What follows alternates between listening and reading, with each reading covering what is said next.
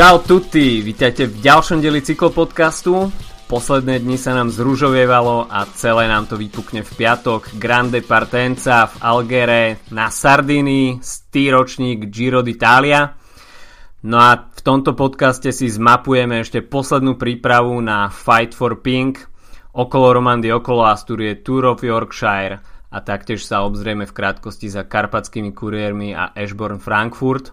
No a potom si spravíme preview prvých etap Giro d'Italia. Od mikrofónu vás zdraví Adam a Filip. Čau! A poďme rovno do Romandie, kde sa nám predstavili viacerí kandidáti na pódium Gira a bol tam hlavne očakávaný súboj Riccio Porta a Chrisa Froomea, ale nakoniec to bolo úplne inak a z tohto súboja nakoniec vzýšiel súboj Richie Porte versus Simon Eitz. Pre mladého Brita Yatesa to vyzeralo veľmi nádejne. Akurát, ak chce v budúcnosti bojovať o, o vyššie pozície v, nielen v týždňových etapách, ale aj na Grand Tour, tak sa ukázalo, že musí jednoznačne popracovať na svojej časovke, lebo vlastne v tej etape ho o celkový triumf obral skúsenejší Austračan Richie Porte. No, celkovo sa očakávalo, že to bude taká previerka pred Tour de France, aj keď do Tour je ešte veľmi ďaleko, ale predsa len tá Romandia niečo už naznačuje. No a ten očakávaný súboj Porte versus Froome, tak ten sa nakoniec vôbec neodohral, pretože v tej predposlednej kráľovskej etape Chrisovi Froomeovi úplne došlo a tá strata jedna pätnásť v cieli, tak s tým rátal asi málo kto. Bola to práve etapa, v ktorej sa najlepšie ukázal Yates, a takisto sa tam výborne držal Port, ktorý si takto ustražil Jejca a tým pádom aj bol v najlepšej pozícii pred záverečnou časovkou. Výborne tiež v tej kráľovskej etape zajazdil uh, Emanuel Buchmann z Bory. No a celkom v pozitívnom uh, svetle sa ukázali aj takí smoliari posledných sezón, a to Rigoberto Uran a Tejay van Garderen. Áno, práve Tejay van Garderen skončil najlepšie v celkovom poradí na šiestom mieste z tých kandidátov na dobré umiestnenie na Gire. siedmy skončil Wilco Kelderman a ôsmy Bob Jungels a líder Kaťuše na Gire Il- Ilnur Zakarin skončil na pätnástom mieste. No veľmi zaujímavá tam bola takisto aj tretia etapa a víťazstvo Švajčiara Künga. No a to bolo mrazivé počasie, sneh, dážď, nízke teploty, takže taký veľký cyklistický očistec, kde dokončili etapu naozaj iba tí najsilnejší, najodhodlanejší. No a dru- s druhým miestom sa tam musel uspokojiť Andrej Grívko. A ktorý, takže... vieme, že, ktorý vieme, že tým pádom jeho...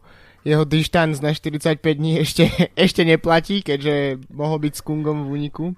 Ešte no stále nezačal. Ešte takže, nie. tak, takže no, uvidíme, kedy si ho Andrej Grívko odpíka. Presne tak, ako si podľa mňa vravel, niekedy v novembri to bude akurát. A tretí skončil Sonny Colbrelli, takže tento jazdec z Bahrain Merida si naozaj vychutnáva také pekelné podmienky. Takže myslím si, že jeho, jeho potenciál v v zlom počasí na klasikách sa, sa pred najbližšími rokmi ešte stupňuje. No, priebeh tej tretej etapy bol veľmi zaujímavý a z kresla z obývačky sa to sledovalo veľmi jednoducho, ale jazdci tam naozaj mrzli a neustále si tam aj vytriasali ruky, takže tie ruky a prsty museli mať neuveriteľne premrznuté a ten únik, ktorý sa vytvoril na záver Kung s Grívkom, tak až mi bolo toho Grívka trošku ľúto, že po takomto výkone, v takomto počasí jednoducho musel zvesiť hlavu. A, no ale taká je cyklistika. No. Vyhrať etapu môže iba jeden a ten druhý bude vždy sklamaný. To určite. No na ďalší deň bol medzi sklamanými opäť Colbrelli a to potom, čo skončil druhý za Elom Vivianim v šprinte, ktorým mimochodom celkom zaujímavé, že sa neobjaví na, na štarte Gira ako šprinter pre Team Sky, ktorý sa rozhodol naplno podporiť vrchárskou zostavou dvojicu Mikela Landa Geraint Thomas. Takže pre, pre Vivianiho také možno trocha smutné víťazstvo pred tým, čo bude po dlhých rokoch chýbať na jeho domácej, domácej túre. No tá nenominácia Vivianiho v Team Sky na Giro tak bola pre mňa takým menším prekvapením, pretože to šprinterské obsadenie Gira nebýva až také nabité ako na Tour de France, takže tam to urvatie tej etapy je celkom pravdepodobné, najmä s kvalitami Vivianiho, a tým, že je Talian z tej Giro, tak to sklamanie muselo byť u neho obrovské, keď sa dozvedel, že na Giro nominovaný nebude. Takže iba takáto malá náplasť na etapové víťazstvo v Romandii. No v predposlednej etape, tak tam sa teda očakával ten vrch, pravý vrchársky súboj, ale Chris Froome z neho vypadol a nakoniec si to víťazstvo v etape rozdal Richie Porte so Simonom Eitzom. No a Simon Eitz sa tam vyviezol za Richiem Portem a, a pripísal si aj etapový triumf. A do poslednej etapy, ktorá bola časovkou, a, tak vstupoval v žltom drese pre lídra pretekov. No ale nakoniec a, sa musel uspokojiť s druhým miestom, pretože Richie Porte ho v tej časovke úplne prevalcoval. No presne, ale to úplne prevalcoval konkurenciu, tak to bol opäť Primož Roglič, slovinský časovkár z Lotto en el Jumbo, ktorý pred druhým Portem e, si vytvoril náskok osem sekúnd a pred tretím Van Garderenom bol až tridsaťštyri sekúnd, takže fakt e, celkom sil, silné rozdiely je priepasné po tom, čo e, vlastne táto časovka mala osemnásť kilometrov. A celkom zaujímavý profil, keďže e, v Z začiatku vlastne nás to čakalo stúpanie a potom bol v podstate zjazd takmer až do cieľa. Takže Roglič ukazuje, že sa už, že už je proste etablovaný v, medzi tými naj, najzaujímavejšími menami v, v World Tour kalendáre. No Chris Froome sa nespamätal z toho uh, možno šoku, ktorý spôsobil v tej predposlednej etape ani v záverečnej časovke. No a na Rogliča stratil štyridsaťšesť sekúnd.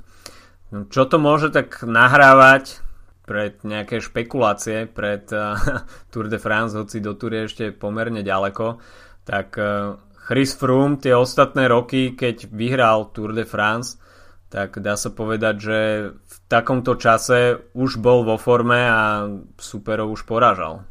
To je pravda, v Romandii vyhral aj v dvetisíctrinásť aj v dvetisícštrnásť.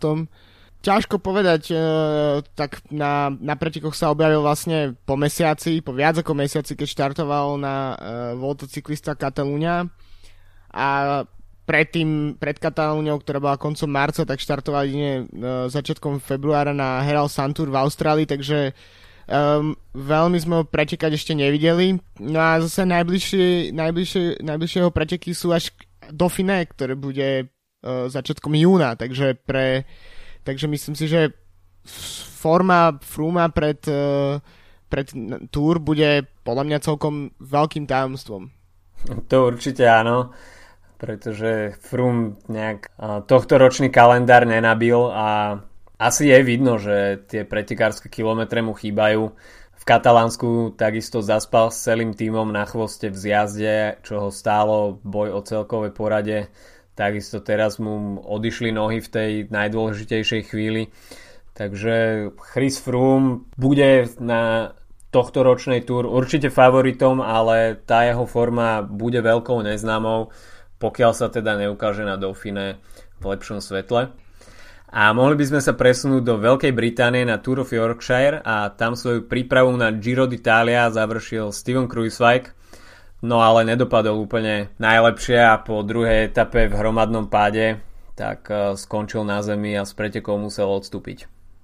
Tak uh, nedopadol a dopadol, to je celkom uh, paradoxná kombinácia slov. Uh, no, uh, myslím si, že Kruijswijkov ťah ísť na Yorkshire je podľa mňa pomerne zvláštny, aj keď uh, som o tom hovoril už minulý týždeň a potom som spätne zistil, že tak, takisto sa pripravoval pred Girom aj v Lani. Mm, ťažko povedať, čo to spraví s jeho formou. Neviem, ak by sme prišli o Kruijswijka ešte pred štartom Gira, tak by to bola jedna z veľkých strát uh, pri ambíciách na, na zaujímavé preteky, čo sa týka gé cé. No, tak sa mi zdá, že to zranenie nie je nejaké úplne vážne, takže asi by mal byť na štarte Gira v poriadku a až by tam mal nejaké menšie zranenia, tak v priebehu Gira by sa mal podľa mňa dať dokopy. No na Tour of Yorkshire tak prvé dve etapy boli vyslovene šprinterské a v prvej etape si to rozdali medzi sebou Dylan Groenewegen a Caleb Ewan. Silnejší bol holandský majster a v druhej etape to bol opäť súboj, tentoraz Caleba Juvena s Nasserom Bouanim. No a tam bol zasa silnejší Francúz, takže dvakrát Caleb Ewan na druhom mieste. No a Nasser Bouani, tak ten sa tam oprel do toho naozaj skoro a urval ostatných z háku a Caleb Ewan tam už naozaj šprintoval iba z diaľky o to druhé miesto. No a tretia etapa, tak tá už tradične rozhodla o víťazovi tohto podujatia a radovali sa borci z týmu Dimension Data. Áno, v poslednej etape skončil uh, na prvom mieste po úniku Serge Pauls, uh, belgický borec z Dimension Data a pred uh, jeho tímovým kolegom uh, Omarom Frailem. Dvojitý úspech pre Dimension Data a myslím, že celkom zaujímavá situácia, keď uh, vidíme v záverečnom úniku borcov z toho istého tímu. Myslím si, že už uh, stále menej a menej vidíme takúto situáciu v, v cieli. No, tá situácia nie je úplne zvyčajná a hlavne na tom zaujímavé bolo to, že Omar Fraile sa vydal za Sergem Pavelsom, dá sa povedať, z menšej skupiny, takže až by tam zachytil niekto ten nástup, tak by vlastne prilákal supera k svojmu kolegovi, ktorý, ktorý bol v úniku na prvom mieste. Takže aj trošku riskantný ťah od tohto Španiela, ale nakoniec sa to podarilo a tá cieľová fotografia, kde tam synchronne zdvíhali ruky nad hlavu a tešili sa, tak tá stála naozaj za to.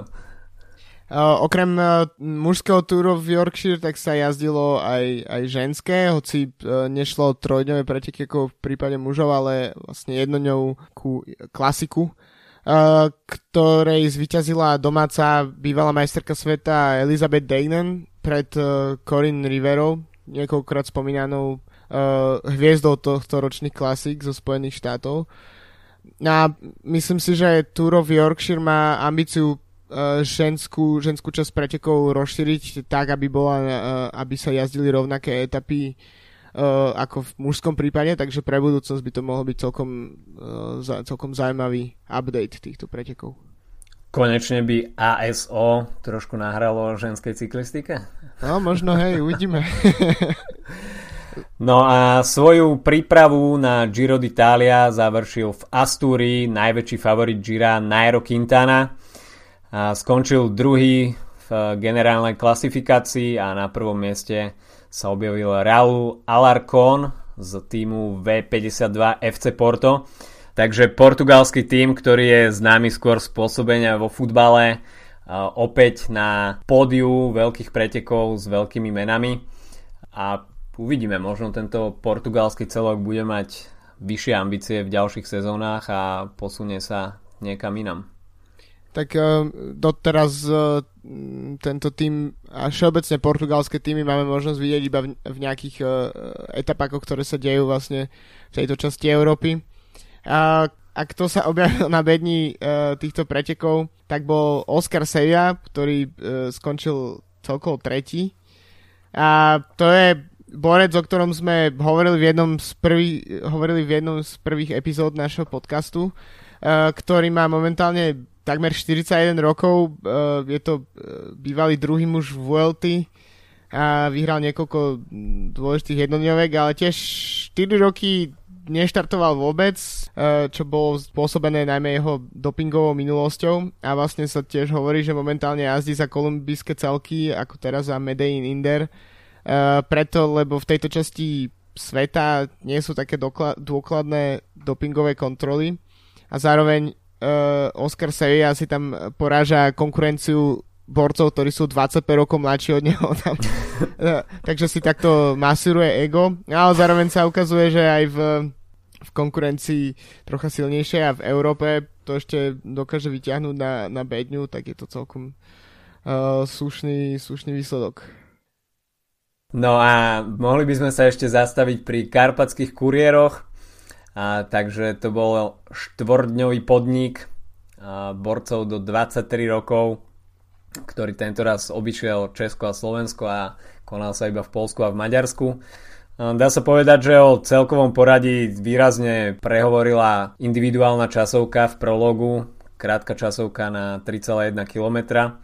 No a tam si najlepšie zo Slovakov počínal Adrian Babič zo slovenskej reprezentácie, ale desať sekúnd stratil takisto aj Juraj Belan, ktorý nakoniec po štvrtej etape skončil na celkom priateľnom pätnástom mieste, ale ako sa vyjadrili ľudia z týmu Dukli Banská Bystrica a takisto aj tréner reprezentácie do dvadsaťtri rokov Adam Sabo, tak možno očakávali trošku viacej, ale, ale predsa len ten prolog sa už v týchto etapách, ktoré neobsahovali nejaké veľké kopce, dal zmazať veľmi ťažko.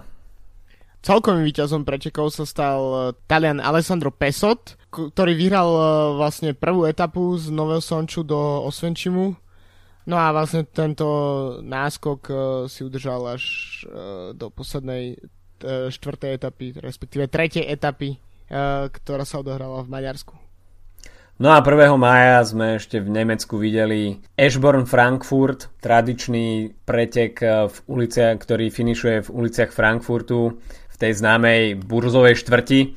No a na štarte sa objavil aj Peter Sagan, ale po týchto premočených pretekoch si asi povedal, že lepšie mu bude v slnečnej Kalifornii a nechcel asi nachytať nejaké prechladnutia, takže jednoducho preteky šesťdesiat kilometrov pred cieľom zabalil a nasadol do tímového auta. Podľa jeho vyjadrení tak bol vlastne v pozícii domestika pred Simon Bennettom, ktorý tam vo Frankfurte ešte piloval formu pred nasledujúcim Girom. Takže m, myslím, že sám do toho nestupoval s nejakými veľkými ambíciami. Takisto m, si myslím, že keby veľmi chcel, tak by určite figuroval v záverečnom šprinte, ale e, vieme, že Kalifornia je každoročne dôležitá pre Sagana, nielen z nejakého takého marketingového hľadiska, ale, ale tiež ako príprava na, na, na túr. Takže myslím si, že sa nemôžeme čudovať, že, že to Sagan zabalil. Asi nie. Vlastne to nič tam až také nešlo. Mm, postavil sa na štart asi preto, že jednoducho je v nemeckom tíme a je ťahakom číslo jeden toho tímu, a, ktorý pôsobí na nemeckom trhu.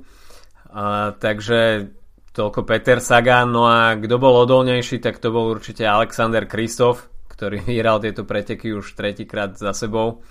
No a úspech týmu Kaťuša počiarkol druhým miestom Rick Sabel, ktorý mu rozbiehal toho špurta. No a tretie miesto obsadil John Degenkolb, ktorý úplne zaspal a dá sa povedať, že prepasol tú možnosť šprintovať s Alexandrom Kristofom o víťazstvo. A veľmi dobrú robotu tam spravil Rick Sabel, ktorý nasadil také tempo, že úplne urval ostatných z háku a s Alexandrom Kristofom si v pohode prišli na cieľovú pásku.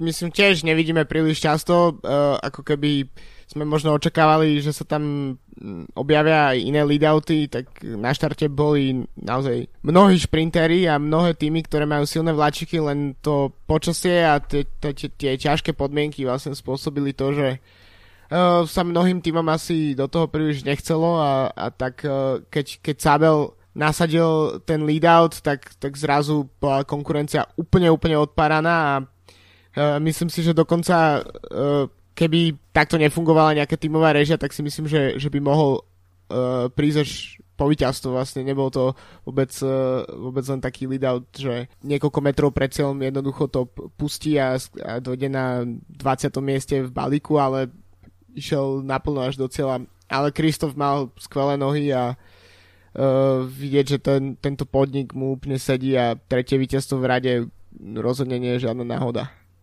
No napriek tomu, že celý deň bolo veľmi dáždivo, tak v Nemecku celkom dobrá atmosféra na pretekoch a hlavne na stúpaniach, tak tam boli davy ľudí. Horšie to už bolo potom vo Frankfurte, ale tak nie sa čomu čudovať, lialo tam ako skrhli, takže uh, na, na Slovensku nie je na pretekoch toľko ľudí, ani keby, že je tridsať stupňov slnečno a je štátny sviatok alebo dovolenka. No to Nemám asi k tomu čo povedať. No a mohli by sme sa konečne presunúť na Giro d'Italia, ktoré nám štartuje v piatok na Sardínii, konkrétne v meste Alghero. No a tam nás očakáva veľká oslava talianskej cyklistiky, stý ročník najprestížnejších pretekov v Taliansku, takže bude to asi veľké. Myslím si, že áno, je to stý ročník, predsa sa deje iba raz a je to, uh, myslím si, že organizátori pripravili naozaj veľmi, veľmi zaujímavú trať na celé preteky. Takisto už taký ten hlad za, za, za všetkými tými príbehmi, ktoré sa skrývajú za trojtýždňovými pretekmi, tak uh, spôsobuje to, že, že myslím, že to nadšenie pre, pre tohtoročné Giro je skutočne veľké. No, Taliani, oni určite vedia robiť tú show, oni si to užívajú, takže diváci, ktorí sa pôjdu pozrieť do Alghera, tak uh, asi je pre nich pripravené niečo výnimočné. No, organizátori tento rok prichystali naozaj Giro, čiže cestu okolo celého Talianska. Začíname v Sardínii, potom sa presunieme na Sicíliu a potom od juhu Talianska sa presunieme až na sever cez Alpy, Dolomity, až sa to celé zakončí v Miláne. No, čaká nás šesť šprinterských etap, dve individuálne časovky, osem kopcovitých etap a päť horských etap. Takže z každého rožku trošku a každý, kto sa postaví na štart, tak má šancu prísť si na svoje. No, určite, ja myslím si, že veľmi zaujímavé a ja sa z toho osobne veľmi teším, že organizátori zaradili na tú dvadsiatu prvú etapu individuálnu časovku, ktorá má dvadsaťdeväť celá tri kilometre, takže myslím si, že je dosť možné, že, že budeme mať ešte veľmi, veľmi napínavý posledný deň Gira a možno, ak táto časovka nerozhodne o celkom víťazovi, tak určite v top desať sa bude ešte veľmi, veľmi premiešavať po tejto etape. Tam sa to asi úplne rozhádže a premixuje celé a uvidíme, aký bude mať náskok líder, ale možno nám rozhodne časovka aj o celkovom prvenstve a myslím si, že o obsadení podia určite. No, mohli by sme si povedať niečo aj z histórie Gira d'Italia. Tak celé nám to odštartovalo v roku devätnásťstodeväť z Milána a prvým víťazom Gira sa stal Luigi Giana a ružový dres sa začal používať až od roku devätnásťstotridsaťjeden a to vo farbách talianského denníka La Gazzetta dello Sport. A prvým zahraničným víťazom sa stal v roku devätnásťstopäťdesiat Hugo Koblet, švajčiarsky cyklista. No a Giro zatiaľ pozná troch mimoeurópskych víťazov. A v roku devätnásťstoosemdesiatosem triumfoval Andrew Hempsten zo Spojených štátov amerických, v roku dvetisícdvanásť vyhral Ryder Hesiedal z Kanady a v roku dvetisícštrnásť zatiaľ prvý triumf pre Naira Quintanu z Kolumbie na ružových pretekoch. Uh... O spomínanom Andy Hempstenovi, ktorý vyhral Giro v osemdesiatych rokoch, sa momentálne celkom dosť hovorí. Uh, objavil sa tiež v, uh, myslím, že bol veľký článok o ňom vo Velonews, uh, pretože naozaj to, to Giro, ktor- v ktorom on zvíťazil, tak uh, to, to bolo niečo parádne. E, etapa, horská etapa, k- ktorá vlastne rozhodla o celkom víťazstve na Gire, tak uh, sa išla v takých podmienkách, že u nás by to zabalili aj ratraky. Uh, takže uh, rozhodne odporúčam ľuďom sa pozrieť uh, na to, ako, ako, ako vyzerali preteky v, t- v tom čase. No, na Gire triumfovalo až dvadsaťdva cyklistov viac ako raz. No a najviac výher si tu pripísala až trojica šampiónov. Alfredo Binda, Fausto Coppi a Eddy Merckx odchádzali päťkrát z Gira s ružovým dresom. A najviac víťazstiev majú samozrejme Taliani, šesťdesiatdeväť, úplná dominancia a za nimi až nasledujú Belgičania so siedmimi víťazstvami. Takže tá dominancia Talianov na Gire je naozaj majestátna a ostatné krajiny teda majú čo doháňať. Špeciálne Belgičania bez Merckxa by tých víťazstiev mali o mnoho menej. No a z, vlastne z aktívnych cyklistov by sa napríklad, ak by v, sa v Miláne radoval Vincenzo Nibali, stal by sa trojnásobným víťazom Gira, čo by ho posunulo v historických tabulkách na štvrté miesto, zdieľané spolu s, s niekoľkými ďalšími miestami. A také smotanke cyklistické, ako je Bernardino alebo Felice Gimondi, Gino Bartali. Takže m, myslím si, že pre Nibaliho, okrem toho, že ide o stý ročník, tak uh, tiež ešte extra motivácia uh, dostať sa k takýmto cyklistickým velikánom. Giro ponúka okrem súboja o ružový dres viacero súťaží a mnohé z nich sú trošku komplikovanejšie na pochopenie. A veľmi jednoduchou súťažou je ale bodovacia súťaž. Tento rok sa organizátori vrátili ku koreňom a navrátili bodovaciemu dresu cyklamenovú farbu. Takže keď sme sa naposledy dohadovali, že a, aké je vedú, akej farby je vedúce tričko jazdcov okolo Alp, tak je to cyklamenová farba, nie fialová. No a bodovacia súťaž, tak tam sú pravidlá jednoduché. Etapy majú päť kategórií, a to konkrétne A, B, C, D, E. Ačkové sú šprinterské, kde sa rozdáva najviac bodov. Vo finiši boduje pätnásť jazdcov. Prvý jazdec bere päťdesiat bodov, druhý tridsaťpäť bodov, tretí dvadsaťpäť bodov a tak ďalej, až pätnásť bere jeden bod.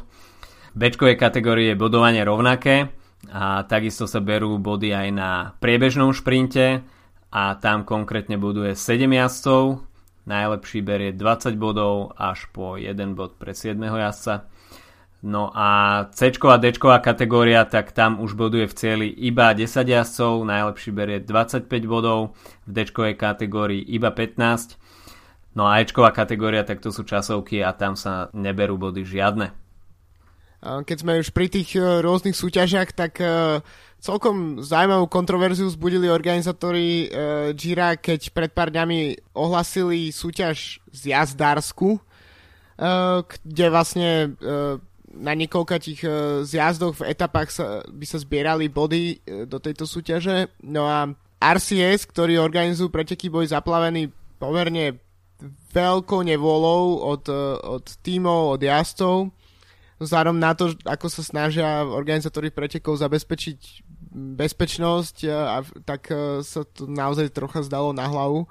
Špeciálne, ak, ja keď som to videl, tak som si hneď spomenul na na to, že vlastne v roku dvetisícjedenásť na, na Gire v zjazde tragicky zahynul Walter Weyland, takže takáto udalosť, ktorá vôbec sa neodohrala až tak dávno, tak možno, možno bola trocha pozabudnutá pri vymýšľaní takejto súťaži, súťaže.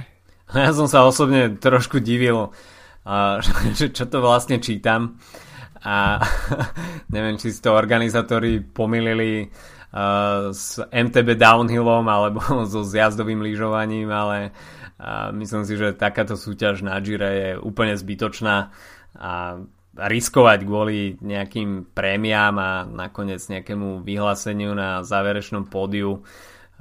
Ono na papieri to vyzerá všetko fajn, aj pokiaľ by sa nič nestalo, tak by bolo super, organizátori by sa asi potlapkávali, že OK, aké vzrušenie, priniesli zasa niečo nové, ale sranda by to bola vážne iba dovtedy, pokiaľ by sa neodohral nejaký pád s vážnejšími následkami a potom by to pokazilo úplne celú atmosféru toho Gira a myslím si, že toto organizátorom naozaj nestojí za to.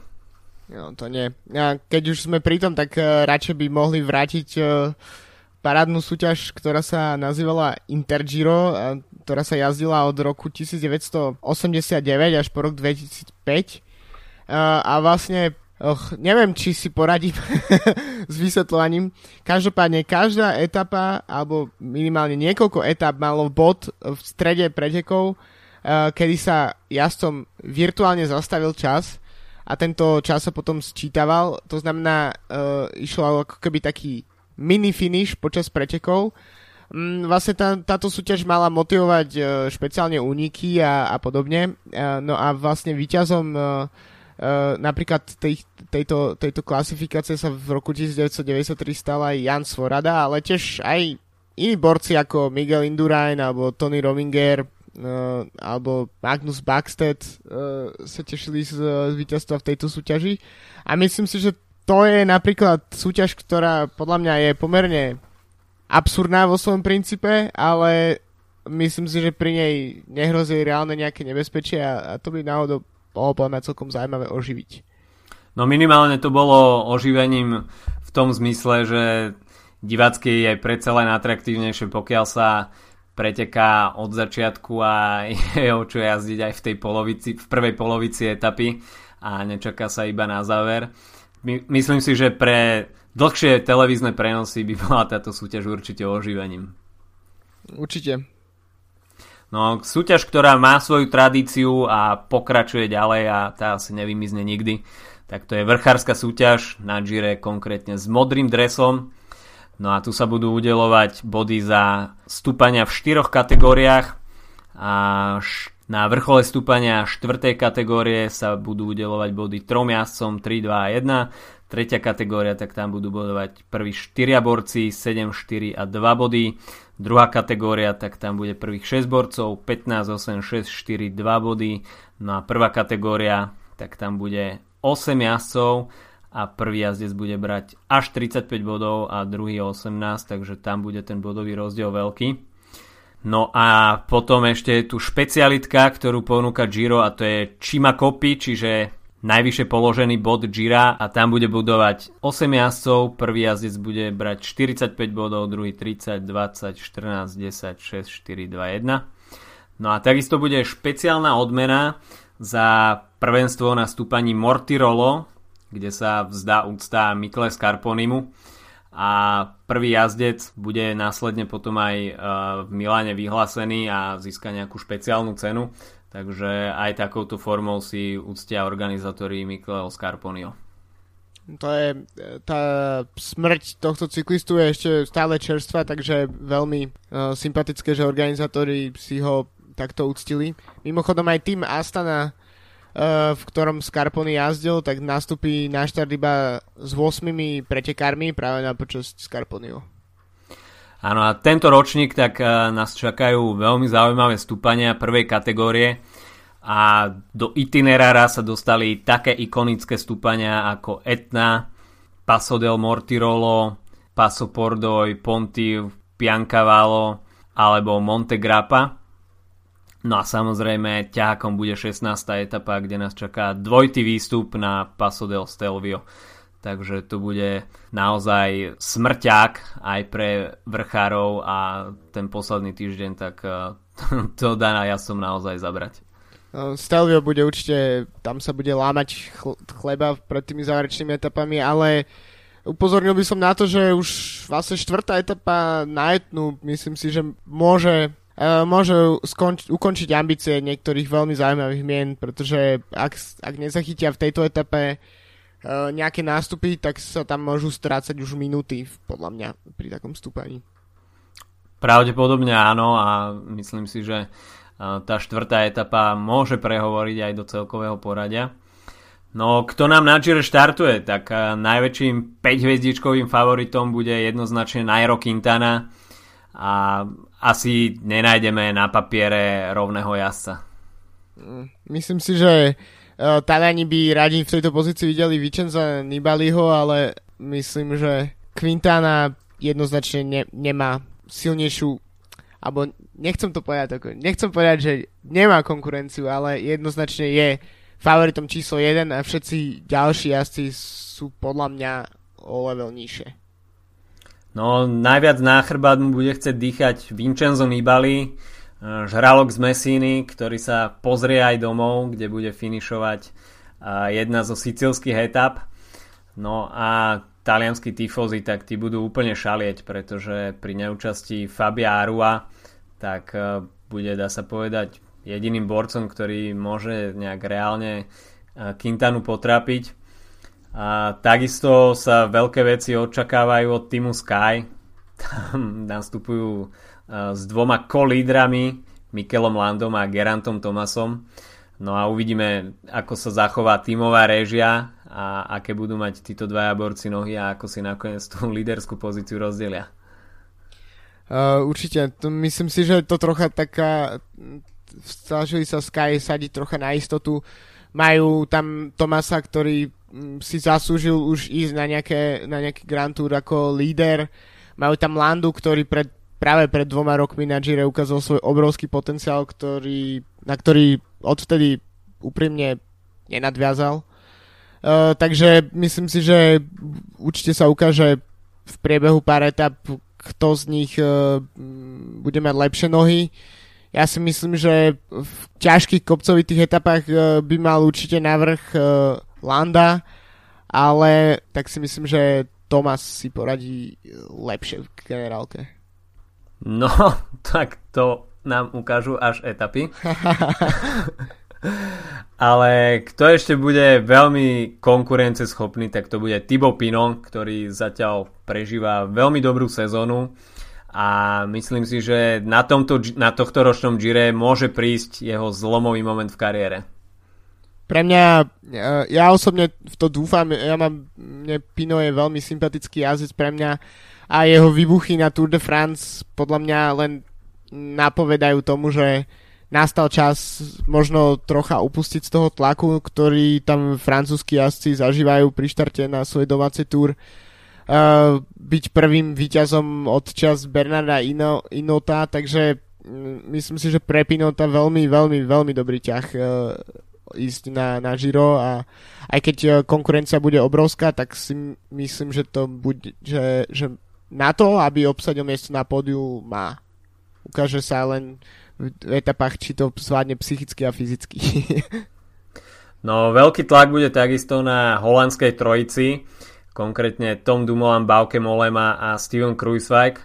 Tak kto podľa teba bude najlepší z tohto holandského súboja?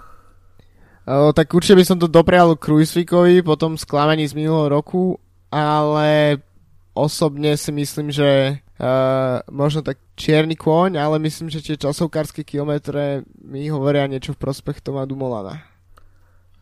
To by bola asi aj moja voľba z tejto trojice. No, tá forma Stevena Kruijswijka, tak tá bude takou trošku väčšou neznámou. Naopak Tom Dumoulin už túto sezónu predviedol, že má dobré nohy, uh, takže mohol by zopakovať uh, tú svoju spanilú jazdu z Vuelty z roku dvetisícpätnásť, ktorá ho vystrelila medzi tú gé cé elitu. No, takisto do celkového poradia bude chcieť prehovoriť Adam Yates, ktorému vedenie Oriky zobralo z nominácie svoje dvojča Simona, takže Adam Yates tak trošku s oklieštenou vrchárskou zostavou, pretože na Gire bude štartovať aj Caleb Ewan. Myslím si, že s tým Ewanom možno Orika šla trocha ako keby na istotu. Myslím si, že chcú uh, do Juvenových nôh dostať nejaké kilometre na Grand Tour a ak by, ak by im to celé s Jejcom nevyšlo, tak ešte stále tam je záložný plán toho, že tam uh, Juven bude bojovať v šprinterských koncovkách.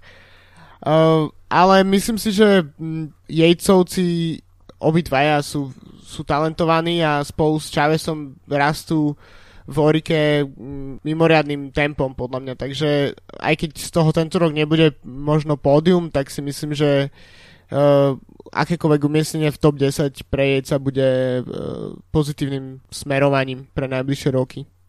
No, najväčším konkurentom v boji o bielý dres pre najlepšieho jazdca do dvadsaťpäť rokov, tak to bude Bob Jungels, ktorému sa tento dres podarilo získať minulý rok. A dá sa povedať, že bez konkurencie.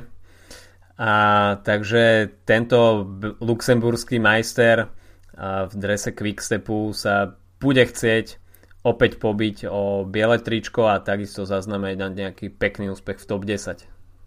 Určite. Tak uh, Jungels odjazdil, odjazdil minulý rok uh, životné preteky na, na svoj mladý vek.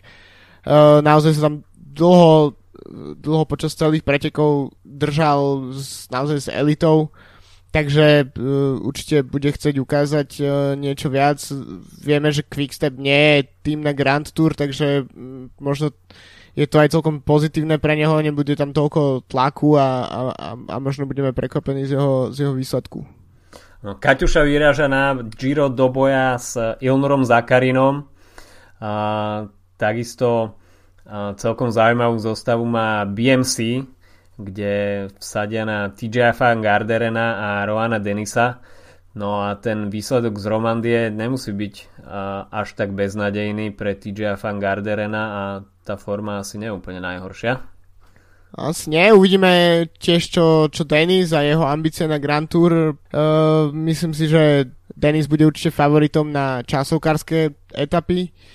A Garderen, no po, po tých posledných rokoch naozaj ťažko povedať, čo od neho očakávať. Uh, pamätáme si Uh, Tour spred dvoch rokov, kedy ešte po prvý rest day vyzeral, že bude najväčšou konkurenciou pre Frooma a po pauze jednoducho nasadol do auta a, a neprišiel do cieľa, takže m- myslím si, že psychika je u Garderena veľkým problémom a m- tiež sa rozhodol vlastne po rokoch vynechať Tour a, a skúsiť to na Gire, takže podobne ako Pino.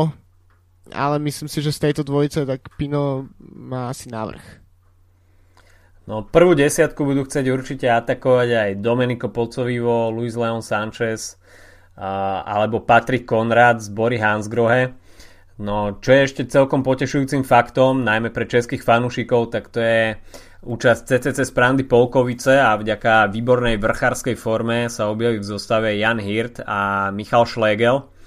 No a takisto v drese Bory Hansgrohe sa objaví Jan Barta. No takže cé cé cé v zostave s dvoma českými jazdcami a Jan Hirt pri momentálnej forme, ktorú predvedol na okolo Chorvátska, si myslím, že by mohol skúsiť nejakú etapu. Myslím si, že e, týmy ako cé cé budú mať špeciálne šancu, ak sa napríklad e, po nejakých e, prvých horských etapách e, už trocha rozhodí to poradie gé cé už... E, a vlastne vzniknú ako keby také uh, dve paralelné súťaže a to znamená, že budú vyhrávať úniky a, a práve tie úniky by mohli uh, svedčiť takýmto borcom, ako je napríklad Jan Hirt. A, uh, a vlastne ten celý ten, celý ten tá druhá časť preteku bude o to, kto bude v ružovom drese. Takže uh, myslím si, že to je veľmi reálne, že niekto z nich uh, zaboduje. Určite tiež... Uh, talianské prokontinentálne týmy netreba odpisovať, e, takže tam budú podľa mňa zaujímavé mená, čo sa týka víťazov. A ja ešte osobne by som spomenul, e, ako v každom dieli cyklopodcastu, a to Team Cannondale Drapa, ktorý podľa mňa na papieri ide s týmom, v ktorom by viacerí borci dokázali skončiť v top desať. Uvidíme, ako to bude v realite, ale Davide Formulo, Pierre Roland, e, Hugh Carty, obrovský talent britskej cyklistiky, uh, takisto Michael Woods, ktorý sa dobre ukazoval na uh, Liež, Davide Villela a uh, Joe Dombrowski, takže myslím, že tento tým je naozaj nabitý skvelými, skvelými borcami, akurát je dosť možné, že z toho opäť nič nevypálí pre Cannondale. Ja si myslím, že budú sa snažiť o etapové úspechy a možno škoda, že nie je medzi nimi taký jazdec, ktorý by jednoznačne vyčneval a bol by nejakým stanoveným lídrom. Sú to borci, ktorí sú celkom vyrovnaní a myslím si, že veľmi veľa potenciálnych lídrov by si prialo takýto tím, kde by mali naozaj veľké množstvo superdomestikov. A takže snáď vyjde konečne Cannondale nejaká etapa a pripíšu si po neviem koľkých x mesiacoch suchot nejakú radosť na pódiu. To, tá radosť na pódiu pretekov World Tour vlastne trvá už dva roky a Davide Formolo je vlastne posledným víťazom Cannondale na okruhu World Tour a to pred dvoma rokmi na, na Gire, keď, keď vyhral z úniku. Takže presne tak dlho trvajú suchoty Cannondale. No o etapu by sa určite mohol pokúsiť aj Rui Costa, ktorého však v boji o top desať moc ne, pri tejto konkurencii neočakávam. No a šesť etap bude šitých pre šprinterov, no a tam sa určite pobijú Andrej Grívko, Caleb Ewan a Fernando Gaviria. Títo traja jazdci budú asi najvážnejšími kandidátmi na šprinterské triumfy. Určite záleží, ale tiež od toho, ako skoro sa rozhodnú z pretekov odísť. Vlastne Andrej Grívko to minulý rok potiahol, tuším, po dvanástu etapu. Uh, takže um, záleží na, to, že, na tom, že či majú uh, chuť a ochotu ukončiť uh, celé preteky. Myslím si, že pri uh, Gavirovi, ktorý sa nepozrie na Tour, pokiaľ sa Kittelovi nič nestane, tak, uh, tak by to prospelo ukončiť Grand Tour preteky. No a vtedy podľa mňa, uh, ak by náhodou Greipel, Gaviria, Ewan z pretekov vypadli, tak uh, prichádza sila v podobe talianských jazdcov. Na to predovšetkým Giacomo Nizzolo, Trek Segafredo, Christian Spargali z Dimension Data, Saša Modolo napríklad z Emirátov, alebo tiež mladý talent uh, Jakub Marečko z Viller Trestina z celé Itália. Alebo Pippo Pozzato. Alebo Pipco, Pippo Pozzato, alebo tiež Sam Bennett, na ktorého som vlastne úplne zabudol. Hoci som ho už spomínal predtým. Áno, takisto A... aj Matteo Pelucchi, alebo Nicole Ruffoni z Bardiani. No a myslím si, že Jakub Marečko sa bude chcieť predviesť pred domácimi fanúšikmi a tento mladý Talian má našľapnuté na veľkú šprinterskú budúcnosť a taká etapa v úvode Gira by mu veľmi pomohla. Určite, akurát obávam sa, že práve konkurencia v tých prvých etapách, ako som hovoril pred chvíľou, tak, tak bude asi, asi príliš silná, ale myslím si, že by si mohli títo talianskí borci napraviť chuť v druhej polovici pretekov. Hoci tých príležitostí tam až tak nebude, ale niečo sa tam určite nájde. OK, a teraz okamih pravdy. Tvoj tip na záverečné pódium v Miláne? OK, vymyslel som si absolútne fenomenálny srdciarsky typ a to je holandské pódium. Víťa- z, rúžový dres pre Toma Dumoulina, druhé miesto pre Baukemovemu a tretie pre Stevena Kruijswijka. OK. A ako to vidíš týdal? Reálne? A ako to vidím reálne? No, veď hovorím. Nie, no. Ťažko sa mi pozerá niekde mimo Naira Quintanu v rúžovom drese, aj keď táto voľba je určite neoriginálna. Ale aby som to aspoň trocha zamiešal, tak poviem, že druhé miesto Thibaut Pinot a až tretie Vincenzo Nibali. OK. No tak ja až by som mal tipovať od srdca, uh, tak uh, myslím si, že z tej Giro by si zaslúžilo talianského víťaza, tak uh, na najvyšší stupienok pódia by som dal Vincenza Nibaliho. No a zaňho by som dal Thibauta Pinota a Jana Hirta. No. Ale reálne to vidím tak, že pokiaľ sa nič vážne nestane, tak Nairo Quintana by nemal mať väčšie problémy v ceste za svojím druhým rúžovým triumfom. No a druhého, tak tam vidím Vincenza Nibaliho a pódium asi doplní Thibaut Pinot. Takže sme to vlastne dali veľmi, veľmi podobne. Veľmi podobne, ťažký mainstream, nič originálne. Ťažko, ťažko si vyberať podľa mňa niečo mimo mainstreamové. A ešte môžeme si tipnúť, kto získa najviac šprinterských etap. Najviac šprinterských etap uh... Andrej Greipel. OK, ja si tiež myslím, že to bude Andrej Greipel, hoci by som to doprial Gaviriovi.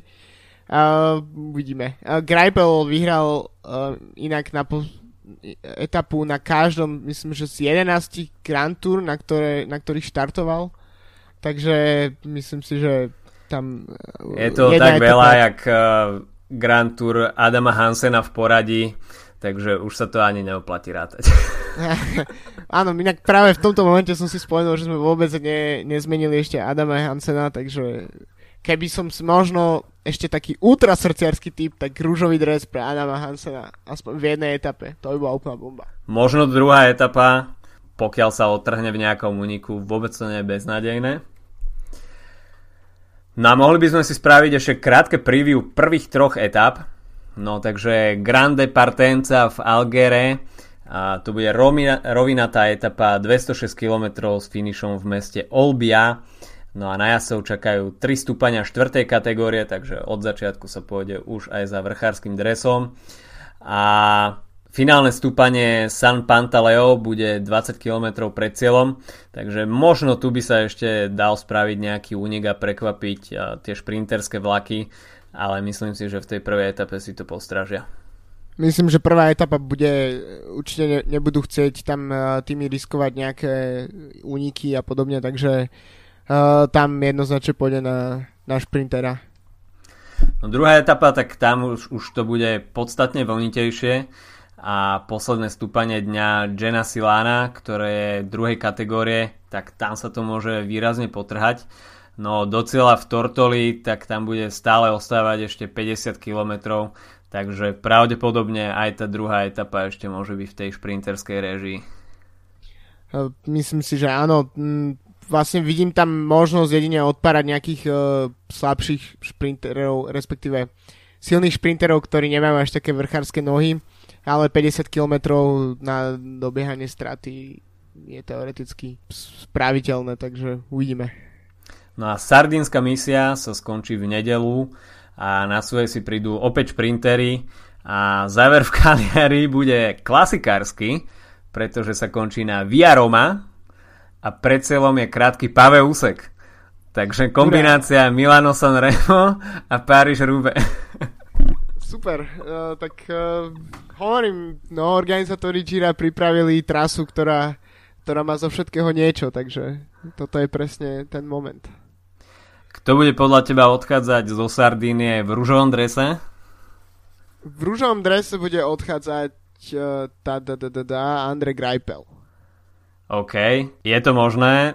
Uvidíme, ako nízko bude šprintovať Caleb Ewan a či bude schopný a svojou aerodynamickou výhodou prešprintovať gorilu.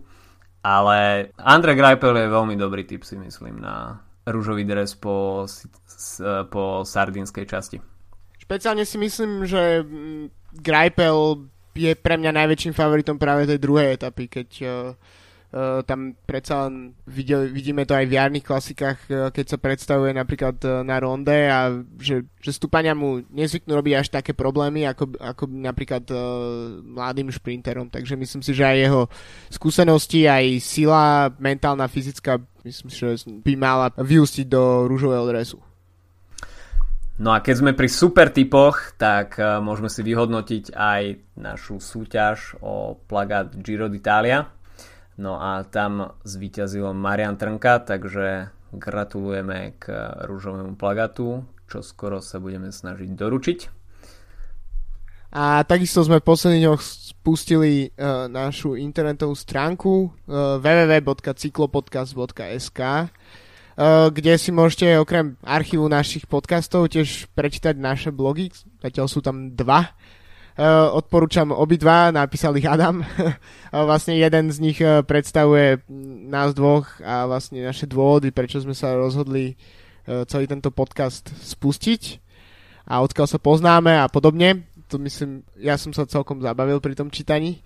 A, a druhý, druhý článok je takým vlastne rozšíreným, rozšíreným typovaním favoritov a hviezdičkovaním favoritov pred uh, tohtoročným Žirom. Takže ak vás to zaujíma, Uh, koho považujeme za najväčších favoritov aj s uh, možnosť trocha objektívnejšími dôvodmi, ako spomíname v hovoreným slovom v podcaste, tak, uh, tak vás po- pozývame na cyklopodcast bodka s k.